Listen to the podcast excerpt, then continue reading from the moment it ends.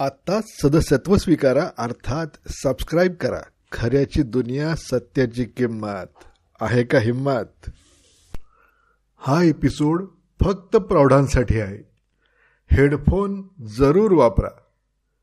आपल्या भावना सहजी दुखत असल्यास दूर रहा. पुढील भाग आपण आपल्या इच्छेने आणि आवडीने ऐकताय असे गृहीत धरले जाईल. तर बेरोजगारी कमी करण्यासाठी माझ्याकडे काही सोपे जालिम उपाय आहेत. त्यातला एक म्हणजे असे एक ॲप तयार करा की वाहतुकीच्या नियमांचे उल्लंघन करणाऱ्या कोणाचाही फोटो काढून तो संबंधित विभागाला पाठवता आला पाहिजे. दंडातील काही रक्कम फोटो पाठवणाऱ्याच्या खात्यात जमा व्हावी. अनेक तरुणांकडे स्मार्टफोन आहेत. ते फावल्या वेळात इकडे तिकडे फाक्या मारत फिरण्यापेक्षा रस्त्यावर नजर ठेवून कमाई करतील. दुसरा उपाय म्हणजे सर्व प्रकारच्या बांधकामावरील अवजड यंत्रांना त्वरित बंदी घातली पाहिजे. ज्या देशात मनुष्यबळाची कमतरता आहे त्या देशात अशी यंत्रे ठीक आहेत.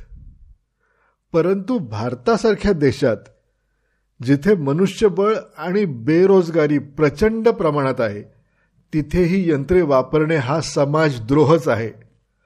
बहुतेक वेळा ही महाकाय आणि महागडी यंत्र एखाद्या राजकारण्याची किंवा त्याने पाळलेल्या एखाद्या पित्त्याची असतात.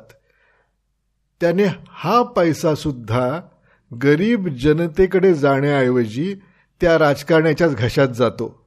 हे अनैतिक आहे. लोकशाहीत लोकप्रतिनिधींना धंदा करण्यावर बंदी असली पाहिजे.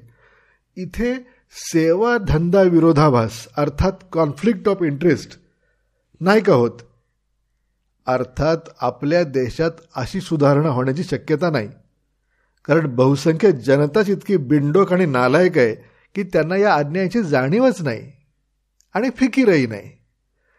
परंतु बेरोजगारीवरती ही यंत्रबंदी हा एक जालिम उपाय आहे. तिसरा उपाय आत्ताच सांगितलेल्या उपायासारखाच आहे. उद्योग विश्वातील आपोआपीकरण अर्थात ऑटोमेशन कमीत कमी केले पाहिजे जेणेकरून जास्तीत जास्त लोकांना रोजगार मिळेल. लक्षात ठेवा की आपोआपीकरण आणि यांत्रिकीकरण यात फार मोठा फरक आहे. पत्रकारांचं सोंग घेतलेल्या काही बॉम्बल्या बाबुरावांना दोन्ही एकच वाटतं ही गोष्ट वेगळी.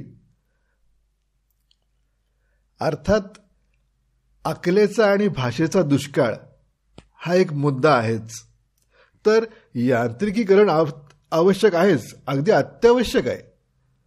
पण रोबोट अर्थात यंत्रमानव वापरणे पूर्णपणे बंद केले पाहिजे.